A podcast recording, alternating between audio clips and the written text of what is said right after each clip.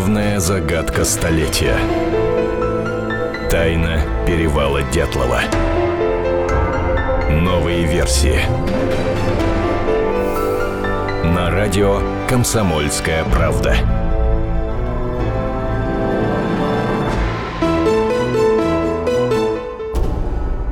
Добрый вечер, друзья. Радио «Комсомольская правда». Антон Челышев у микрофона. Я с огромным удовольствием приветствую Наталью Варсегову, специального корреспондента «Комсомолки». Наташ, добрый вечер. Мы в хорошем смысле слова этого зачастили, но просто потому, что есть свежая информация, и, конечно, мы не можем ею не поделиться. Но сегодня будет не совсем обычное начало. Около часа назад в эфире Первого канала завершилась программа «Пусть говорят», посвященная... Да, посвященные как раз шестидесятилетию трагедии на перевале Дятлова. Вновь мы, вот вновь мы сотрудничаем с журналистами Первого канала. Я напомню, что в две тысячи тринадцатом году была большая совместная экспедиция на перевал Дятлова. Результатом экспедиции это было несколько программ, пусть говорят.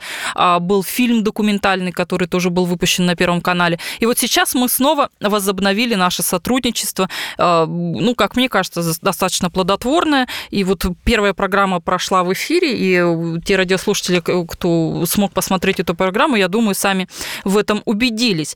Надо сказать, что с две тысячи тринадцатого года журналисты «Комсомолки» проделали огромную работу вообще в поисках истины, и мы об этом вот как раз в программе «Пусть говорят» и рассказывал наш главный редактор, главный редактор «Комсомольской правды» Владимир Николаевич Сунгоркин, и два вечера подряд, завтра будет продолжение программы, обязательно его смотрите, в два вечера подряд вместе с экспертами, участниками поиска, поисков, родственников погибших, мы обсуждаем, что же все-таки случилось на перевале Дятлова. И продолжаем искать правду среди множества предположений. Но сегодня наша программа эта, она тематически не очень связана с эфирами Первого канала, в том смысле, что ты пришла с информацией, которой в эфире телевизионном не было. Это абсолютно новая информация, да, и мы ее вот предоставляем. Эксклюзивное право на эту информацию у нас, у радио «Комсомольская правда», у наших радиослушателей.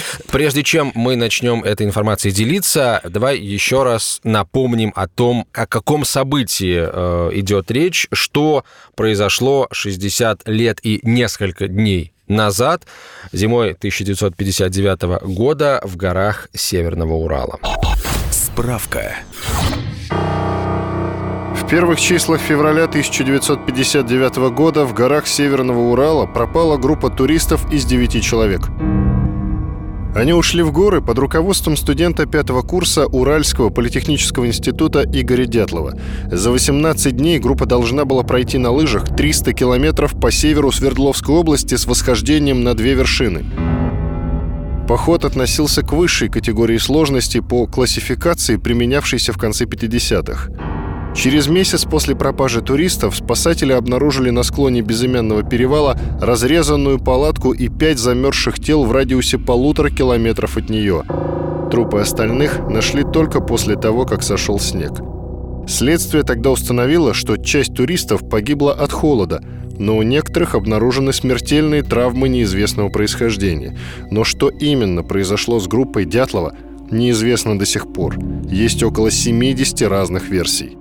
Наташ, напомни, пожалуйста, почему Генпрокуратура решила взяться за это дело? Ведь запросы неоднократно отправлялись в надзорные инстанции, но всякий раз как-то энтузиазма с их стороны, видно, не было. Вот это действительно так. Мы же на протяжении вот многих лет постоянно обращались в органы правоохранительные, чтобы с просьбой как-то, вот, может быть, возобновить расследование, помочь, заново возбудить уголовное дело и так далее. То есть, по сути, мы хотели, чтобы вот не только журналисты вели это расследование, а уже уже профессиональные, грамотные юристы занимались э, этой историей. И вот э, в, в сентябре прошлого года э, наше обращение было принято в прокуратуре Свердловской области. Э, и здесь надо сказать огромное спасибо Генеральной прокуратуре Российской Федерации и прокуратуре Свердловской области за то, что вообще было решено взяться за эту историю. Потому что пора было уже как-то поставить точку, пора было, уже пора, э, наконец, сказать людям, что там произошло. Потому что мы прекрасно понимаем, Понимаю, что а, да, так, вот эта формулировка «непреодолимая стихийная сила», она не ответила родственникам погибших на вопрос, от чего погибли их родные. А родственники потерпевших, они имеют право знать, Поэтому вот это право родственников, оно сейчас должно наконец-то реализоваться. И, на мой взгляд, наверняка оно будет реализовано, и мы узнаем, да, то, то, из-за чего, собственно, идут все эти споры почти шестьдесят лет. В своем обращении мы попросили прокуроров от лица государства именно ответить на вопрос, на самый главный вопрос, что произошло с группой туристов в пятьдесят девятом году на Северном Урале. Что стало причиной их гибели? Почему они разрезали эту палатку и покинули ее? А разрезали ли они вообще эту палатку? А как они ее покинули? То есть мы ставили такие достаточно точные вопросы. Но к тому же наше обращение, оно было...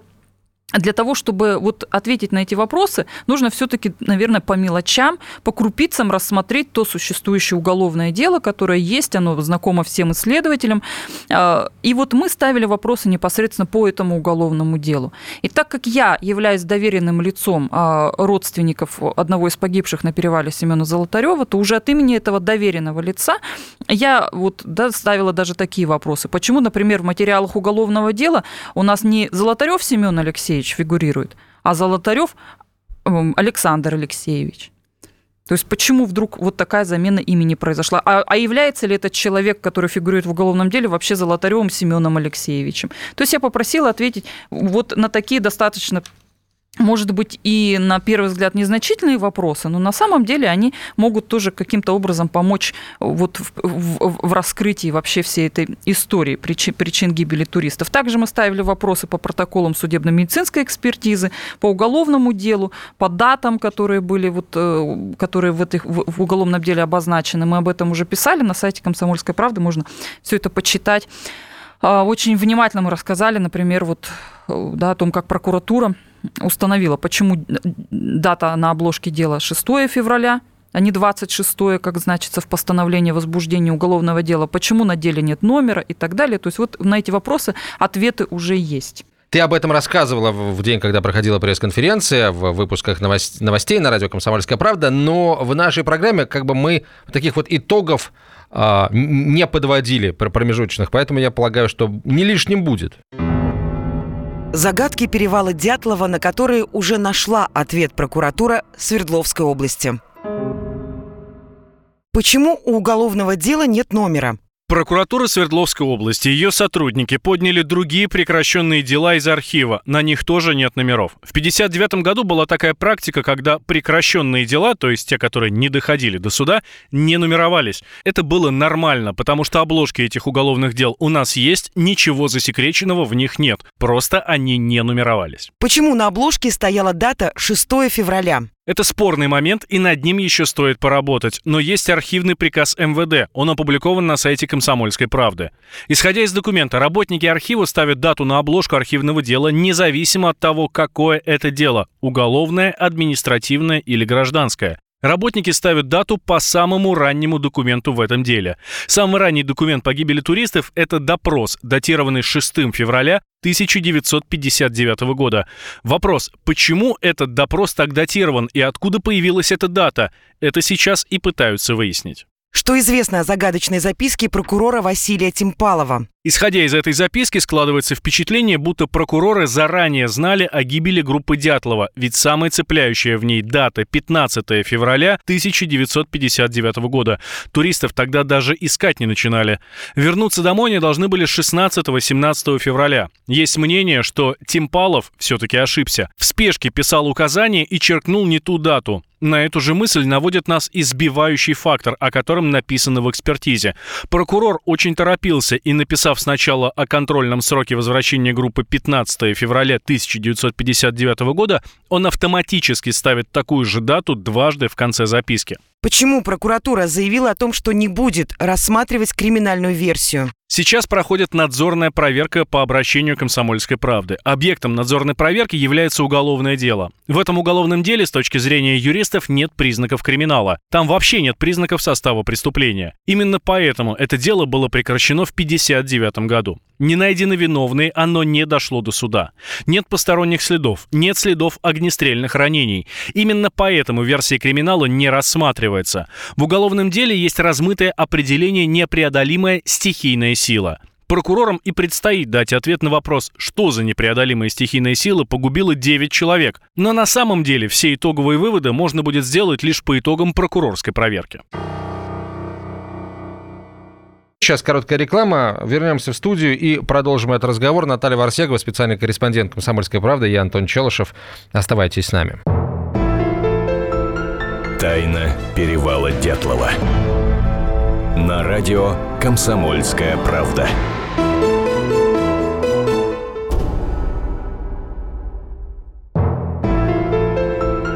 Главная загадка столетия. Тайна перевала Дятлова. Новые версии.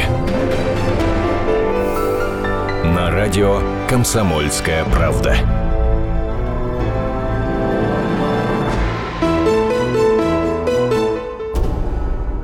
Наталья Варсегова, спецкор комсомолки, я Антон Челышев. Я попытаюсь успокоить всех э, сторонников э, криминальной версии. Мне кажется, что если по так называемым вновь открывшимся обстоятельствам э, вот эта версия получит э, какие-то аргументы в свою пользу, чем-то будет подкреплена, я полагаю, что это все будет принято во внимание. Но все зависит от того, какие обстоятельства у нас откроются. Главный, теперь главный вопрос, который мучит меня. Я не могу, дать, не, не могу найти на него ответ. Вот с тобой хочу посоветоваться. Судя по тому, что говорят представители прокуратуры, судя по тому, как они взялись за работу и какие планы они себе наметили, вот у тебя, Наташ, какое впечатление? Они, у них есть ответ? Прокуратура знает ответ? Потому что ведь все же думают, что есть где-то какие-то документы, которые проливают свет на это дело, да? Так вот, прокуратура располагает с твоей точки зрения этими документами? Или не располагает и тоже хочет на них найти ответ? И так, и так нормально, вот, если мы в итоге правду узнаем. Просто интересно. Здесь вот какой момент. А, вот за все время, что я занимаюсь этой историей, что, ну, не я, да, мы вместе с мужем занимаемся этой историей, тоже журналистом комсомолки Николаем Варсеговым, вот, пожалуй, впервые мы встретили человека в правоохранительных органах, надзорных органах, заинтересованного, чтобы вы вот прям выяснить, чтобы выяснить причину гибели туристов. До этого мы же получали просто сухие отписки. Просто вот отписки, что нет, нет причин для расследования там, и так далее. То есть, ну, у нас этих отписок там море накопилось. Так же, как куча запис... этих от... отписок из архивов, что у нас ничего в архивах нет. А здесь за вот полгода, которые прошли, было сделано уже очень много. Во-первых, уже немало документов было добыто из архивов.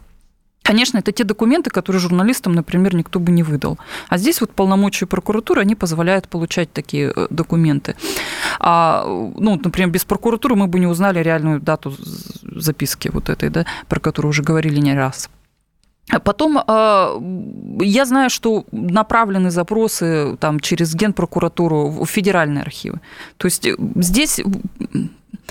Знаю, что будет экспедиция в марте. Об этом тоже много говорят, что вот будет несколько экспертиз проведено там, будут проведены замеры очень точные на месте, и будет, потом это все, все эти замеры нужны будут для моделирования ситуации, для компьютерной графики, моделирования и так далее.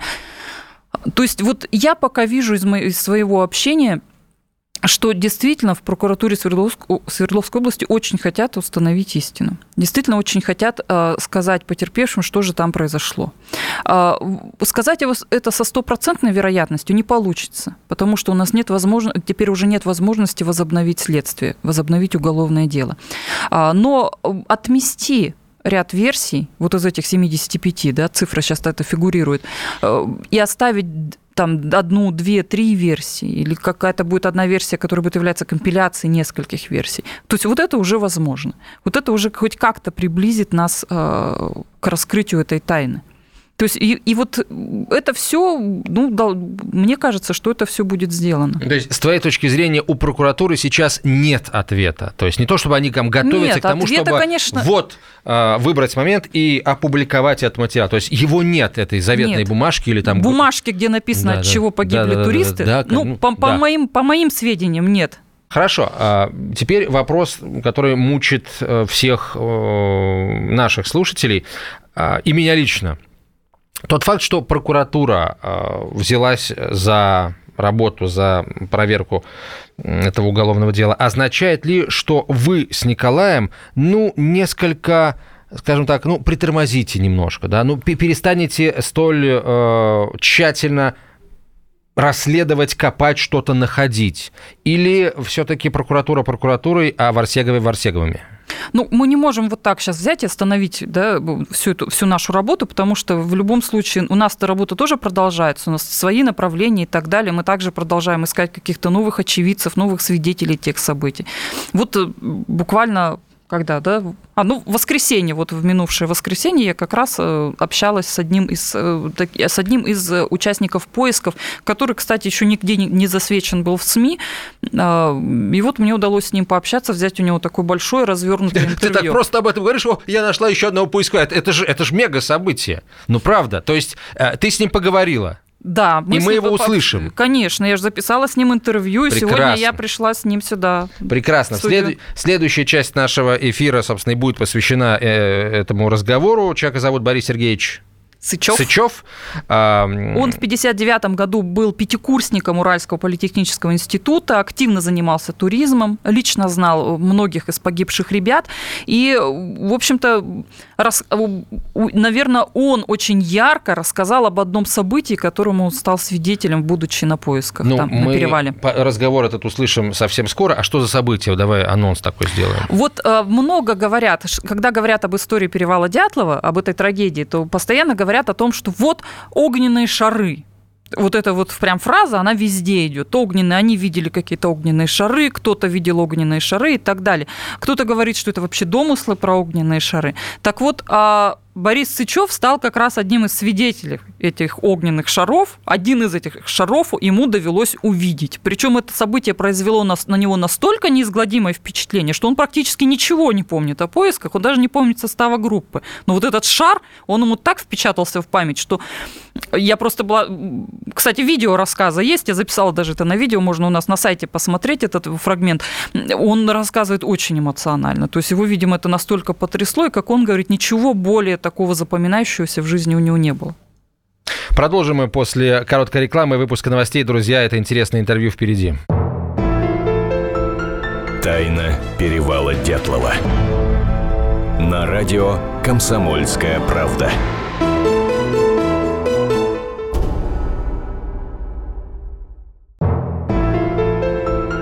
Главная загадка столетия.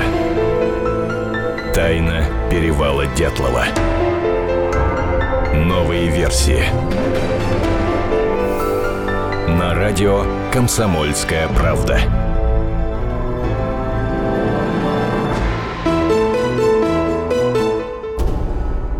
Продолжаем разговор. Наталья Варсегова, спецкор «Комсомольской правды», я Антон Челышев. Прямо сейчас интервью Натальи Варсеговой с одним из участников э, поисков дятловцев э, в пятьдесят девятом году, студентом пятого курса, Борис, Борисом Сергеевичем Сычевым. Игоря Дятлова знал, Юру Дорошенко, Юру Кривонищенко, Зину Колмогорову, Люду. С ними я ходил в походы. Вот, поэтому, конечно, запомнились они больше всего. Вы часто куда ходили с ними в походы? С Юрой Кривонищенко, например, под его руководством. В зимний поход я ходил на Северный Урал, на Коншаковский камень. С Дорошенко Юрой и Зиной Колмогоровой я ходил в их последний поход, летний, в тысяча девятьсот пятьдесят восьмом году, на Восточные Саяны. Очень сложный поход был, восхождения были на пике. Юра Дорошенко и Юра Кривонищенко, с которыми я участвовал непосредственно в походах, очень сильные ребята, сильные мужчины. И просто вот когда в УПИ пришла весть, что они как раз и погибли, у кедра их нашли замерзшими, просто не верилось, как такие могучие ребята, такие могучие мужчины могли замерзнуть. Кто вам сказал, что они погибли? Как вы узнали об этом? Ну, это в УПИ пришла весть, что вот группа Дятлова не вернулась. пошли на поиск. Первая группа – это Согрин, Масленников, Слабцов до этого еще. Вот, и группа Слабцова как раз обнаружила палатку пустую. После этого забросили Согрина и Масленникова, которые первыми обошли палатку и окрестности, вот этот, окрестности Кедра. Они нашли первыми Юру Кривонищенко, сообщили по рации в Свердловск. Так что, а дальше что уже? В институте переполох, шумка. Никакой учебы уже не было. Где ребята, как их найти, куда они ушли. Никто не верил, что они погибли. Такая сильная группа. Я так понимаю, вы потом тоже выехали на поиски? Да. Когда это было? Я во второй группе. Мы ходили по твердому насту. Нам дали большие щупы. Это из проволоки, из толстой проволоки такие два с половиной метра проволоки, щупы. И мы протыкали наст и искали, во что упрется. Еще были лопатки у нас дальше. Когда упрется, раскапывали, где что. Нас десять человек было, студентов.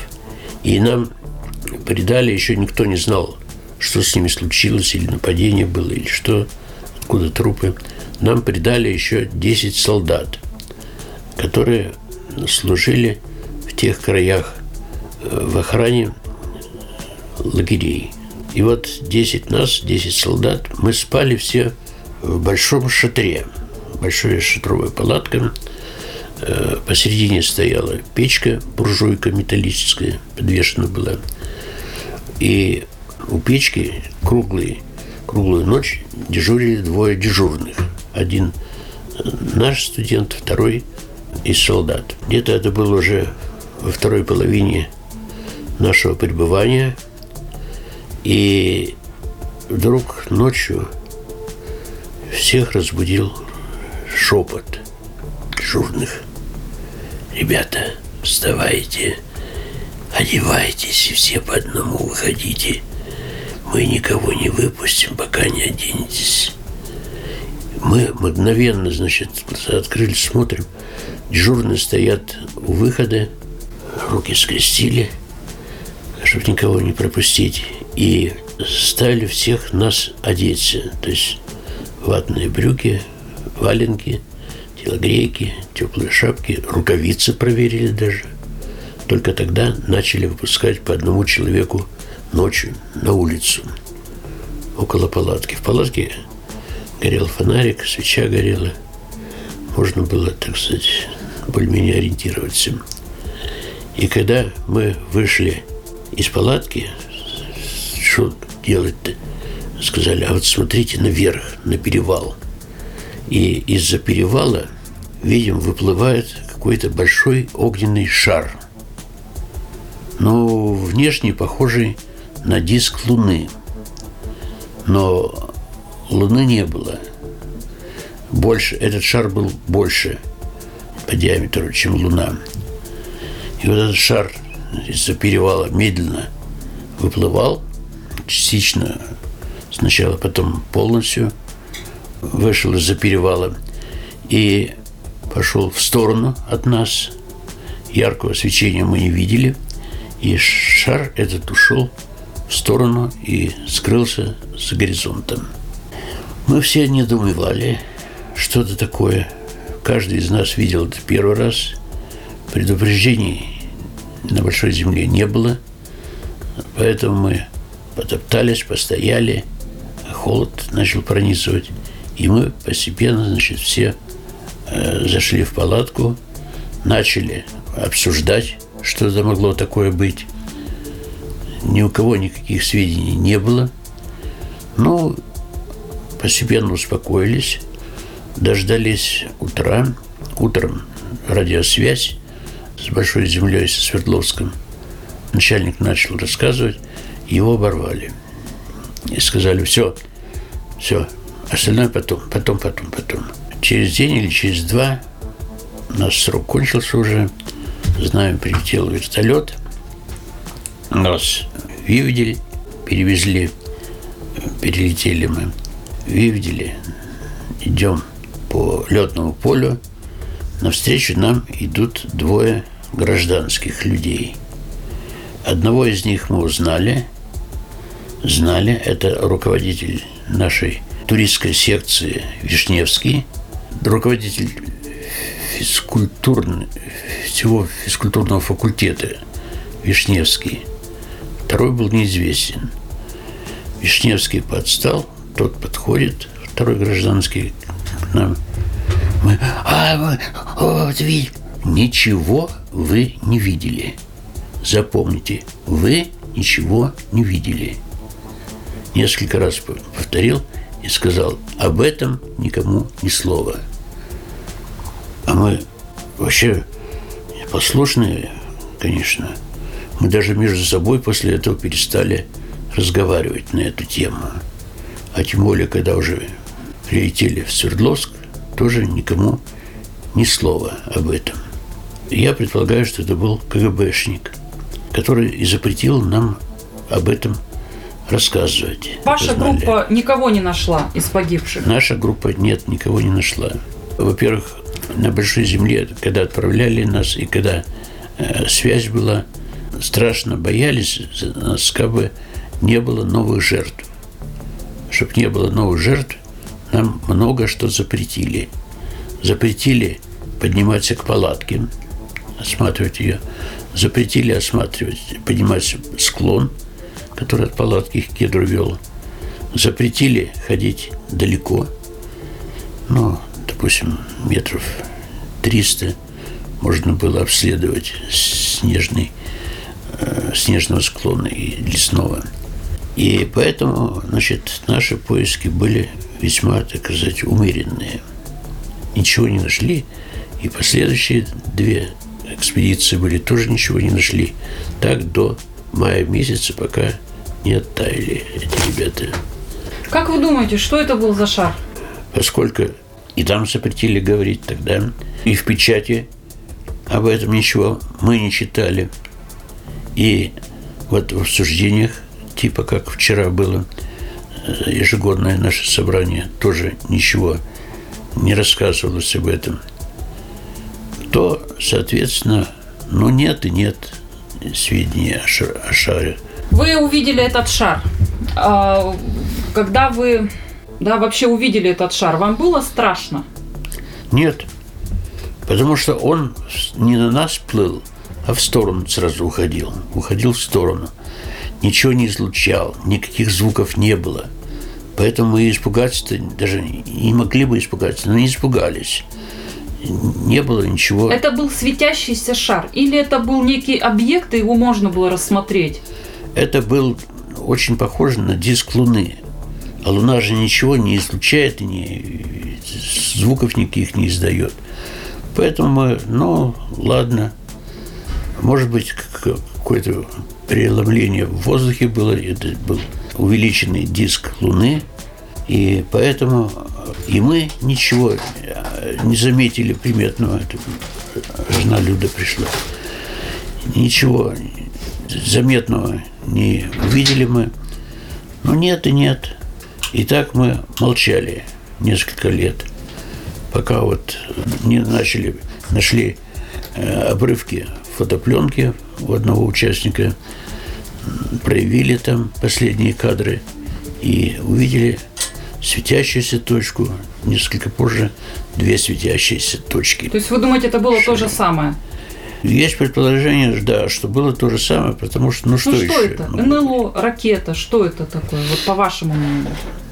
Я думаю, что это все-таки рукотворное что-то. Вам доводилось еще когда-нибудь в жизни видеть такой объект? Нет, больше никогда этого ни я, ни мои товарищи не видели. Слушайте, ну очень интересно. Это был Борис Сычев, один из участников э, поисков дятловцев в пятьдесят девятом году. Тогда э, студент пятого курса. Обсудим то, что мы сейчас услышали после короткой рекламы. Наталья Барсегова, я Антон Челышев. Оставайтесь с нами. Тайна перевала Дятлова. На радио «Комсомольская правда».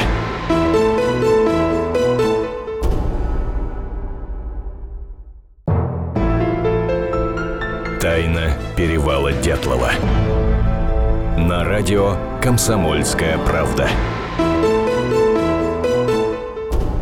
Возвращаемся к разговору. Наталья Варсегова, специальный корреспондент «Комсомольской правды», я Антон Челышев. Итак, послушали мы интервью с Борисом Сергеевичем Сычевым, одним из участников поисков группы Дятлова в пятьдесят девятом году. двадцати, двадцати человекам померещиться это не могло. Ну, ну, ну правда, я, я не могу найти объяснение этому всему. Ну, вот я на... полагаю, что Борис Сергеевич тоже не может найти этому объяснение, и все эти годы не, мо... не может найти этому объяснение. Дело в том, что вместе с Борисом Сергеевичем Сычевым в группе был Валентин Герасимович Якименко. Он тоже принимал участие в поисках туристов, и он тоже хорошо запомнил этот огненный шар. Я, когда пообщалась с Сычевым, просто ну, знала, например, что там должен быть еще Якименко, я позвонила ему просто вот тут же вот с телефона на улице, когда от Сычева шла, говорю: Валентин Герасимович, а вот вы шар видели? Он говорит: ну, конечно.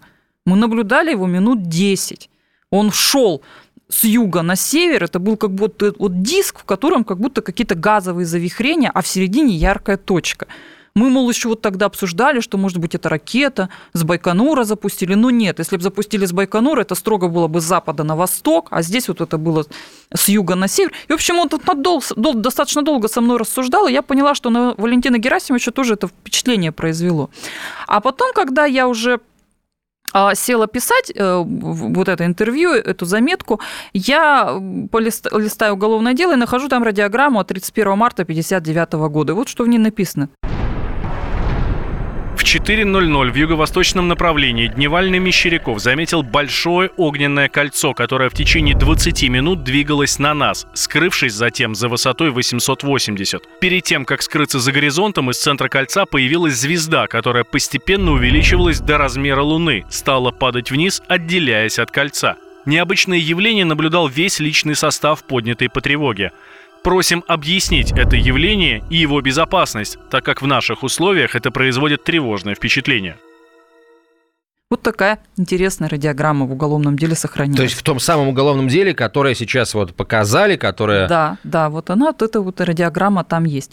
То есть это явление было, но что это за явление, так и не было. Вот ответа этому нет. Причем даже вот у нас такая была мысль, что, может быть, это были какие-то испытания ПВО, ракеты С семьдесят пять. Мы позвонили директору музея ПВО, военному эксперту Юрию Кнутову. Он категорично сказал, что нет. Ну, там, во-первых, полигонов нет. В тех местах не было, в пятьдесят девятом году не было.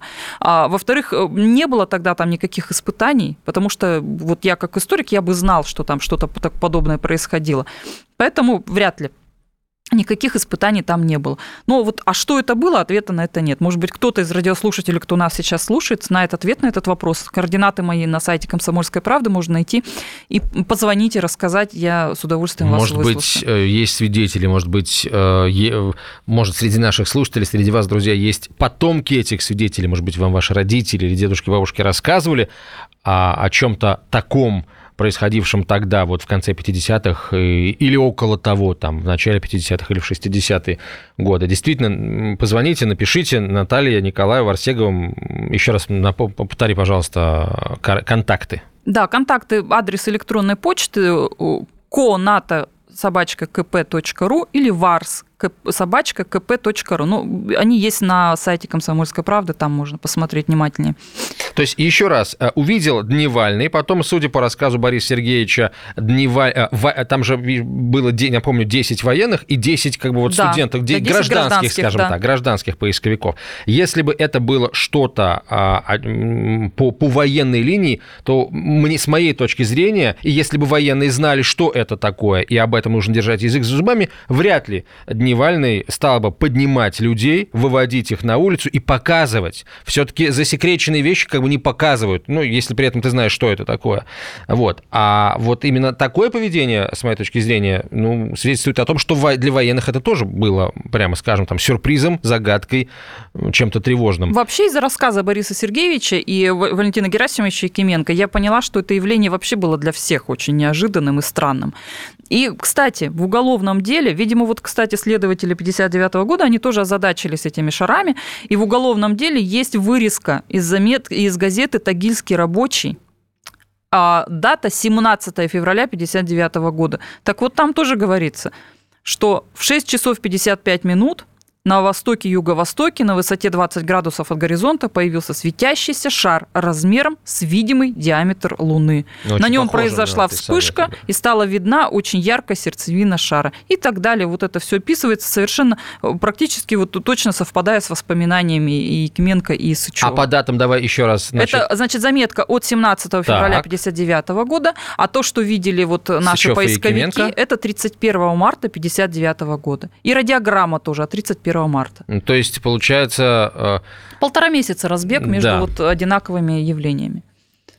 Значит, происходило это там не раз. И эти же свидетельства мы и от других людей слышали, но они не зафиксированы в уголовном деле. Сейчас мы говорим именно о том, что в уголовном деле есть. А Борис Сергеевич рассказал, что он попытался об этом сообщить человеку в штатском, которого, собственно, который к ним приехал по ходу поисков, вот, вместе с руководителем турклуба, да, университетского. И этот человек в штатском жестко сказал: ничего вы не видели. Вот. Ну, он сам... Предполагаю, вот что это немножко... сотрудник органов госбезопасности да, здесь... был. Тут вот какая проблема? Здесь, вот, здесь воспоминания Сычева и Якименко немножко расходятся. Расходятся. Угу. Да, потому что сам Валентин Герасимович, он, например, не уверен, что это был кто-то из КГБ, а просто вот было им так сказано, что не болтайте.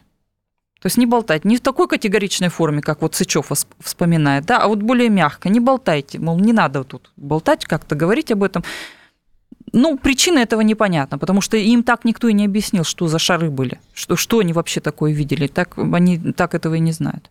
Слушай, а вот на пресс-конференции, которую проводила прокуратура в Свердловской области, этот вопрос задавался или... Нет, вот я, я не помню сейчас, не могу сказать, что там как-то это обсуждалось. Понять бы, мне кажется, что если есть как минимум два свидетельства, то, возможно, есть и другие, может быть, даже они где-то зафиксированы, может быть, там люди...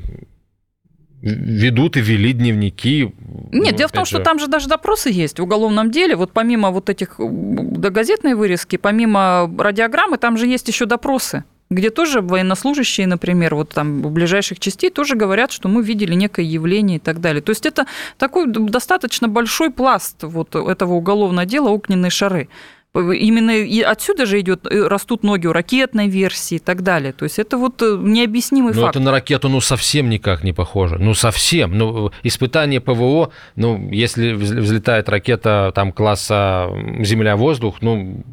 Мы, к сожалению, сейчас часто это видим, слава богу, по большей части по телевизору, но мы прекрасно понимаем, как это все происходит. Вот, там очень четкая траектория летит, быстро. Инверсионный след определенный. Ну, в общем, как да, хвост, да, ну, да, никак не огненное кольцо, которое низко над горизонтом появляется и, насколько я понимаю, не особо быстро плывет над горизонтом. Медленно, да, вот по воспоминаниям, что это очень но медленно это точно, все происходило. Ни на какую ракету это не похоже, давайте называть вещи своими именами. А, кстати, охотники Манси, которых тоже допрашивали, которые тоже видели, что что-то вот подобное. Они, напомни, пожалуйста, они по описанию что видели? Охотники Манси. Потому что словосочетание «огненные шары» применительно к охотникам Манси я тоже слышал, и вполне возможно, они именно эти вещи и описывают. Вот, так что вполне вероятно, вот этих свидетельств больше, чем два, скажем прямо. Хорошо, Наташ, если говорить об этом следе, вы как планируете дальше по этому следу идти? Если, конечно, об этом сейчас стоит говорить. Мы, конечно, надеемся на то, что мы вопросы поставили перед сотрудниками прокуратуры Свердловской области. Надеемся, что, может быть, они смогут что-то прояснить, да, в этой истории. А также мы ждем, конечно, каких-то новых свидетельств от наших радиослушателей, потому что если кто-то что-то достоверно знает об этом явлении, об этой истории, то мы будем рады, конечно, пообщаться. Неоднократно вы с Николаем просили людей, которые что-то знают, вам писать. Судя по тому, о чем мы говорили вот сейчас, это гораздо интереснее, чем ракетная версия, гораздо более... Мистичнее, загадочнее. Ну, мистичнее не знаю, все можно физически объяснить с моей точки зрения. Загадочнее, да, потому что, ну, на ракету не похоже. Если говорить о, скажем, техническом, возможном техническом антропогенном происхождении вот этой, э, источника этого свечения, то речь идет о каких-то, ну, более сложных технологиях, нежели ракетные, вот на той стадии развития в пятьдесят девятом году. Вот, поэтому, друзья, если вы что-то знаете, пишите, напишите, а можете и позвонить. И я напомню, что если вы захотите сохранить анонимность, то мы, естественно, вам в этом всячески поможем, потому что по закону Российской Федерации, по закону о СМИ мы имеем право, мы, журналисты, имеем право источники не сдавать. Спасибо большое, Наташа. Наталья Варсегова, специальный корреспондент «Комсомольской правды», я Антон Челышев. Интервью с участником поисков группы Дятлова, которое мы слышали сегодня с Борисом Сергеевичем Сычевым, полная версия интервью появится на сайте «Комсомольской правды», появится в еженедельнике «Комсомолки», в общем, в бумажных версиях газеты тоже появится. Поэтому читайте, думайте, анализируйте, оставляйте комментарии. Спасибо большое. До встречи. Тайна перевала Дятлова. На радио «Комсомольская правда».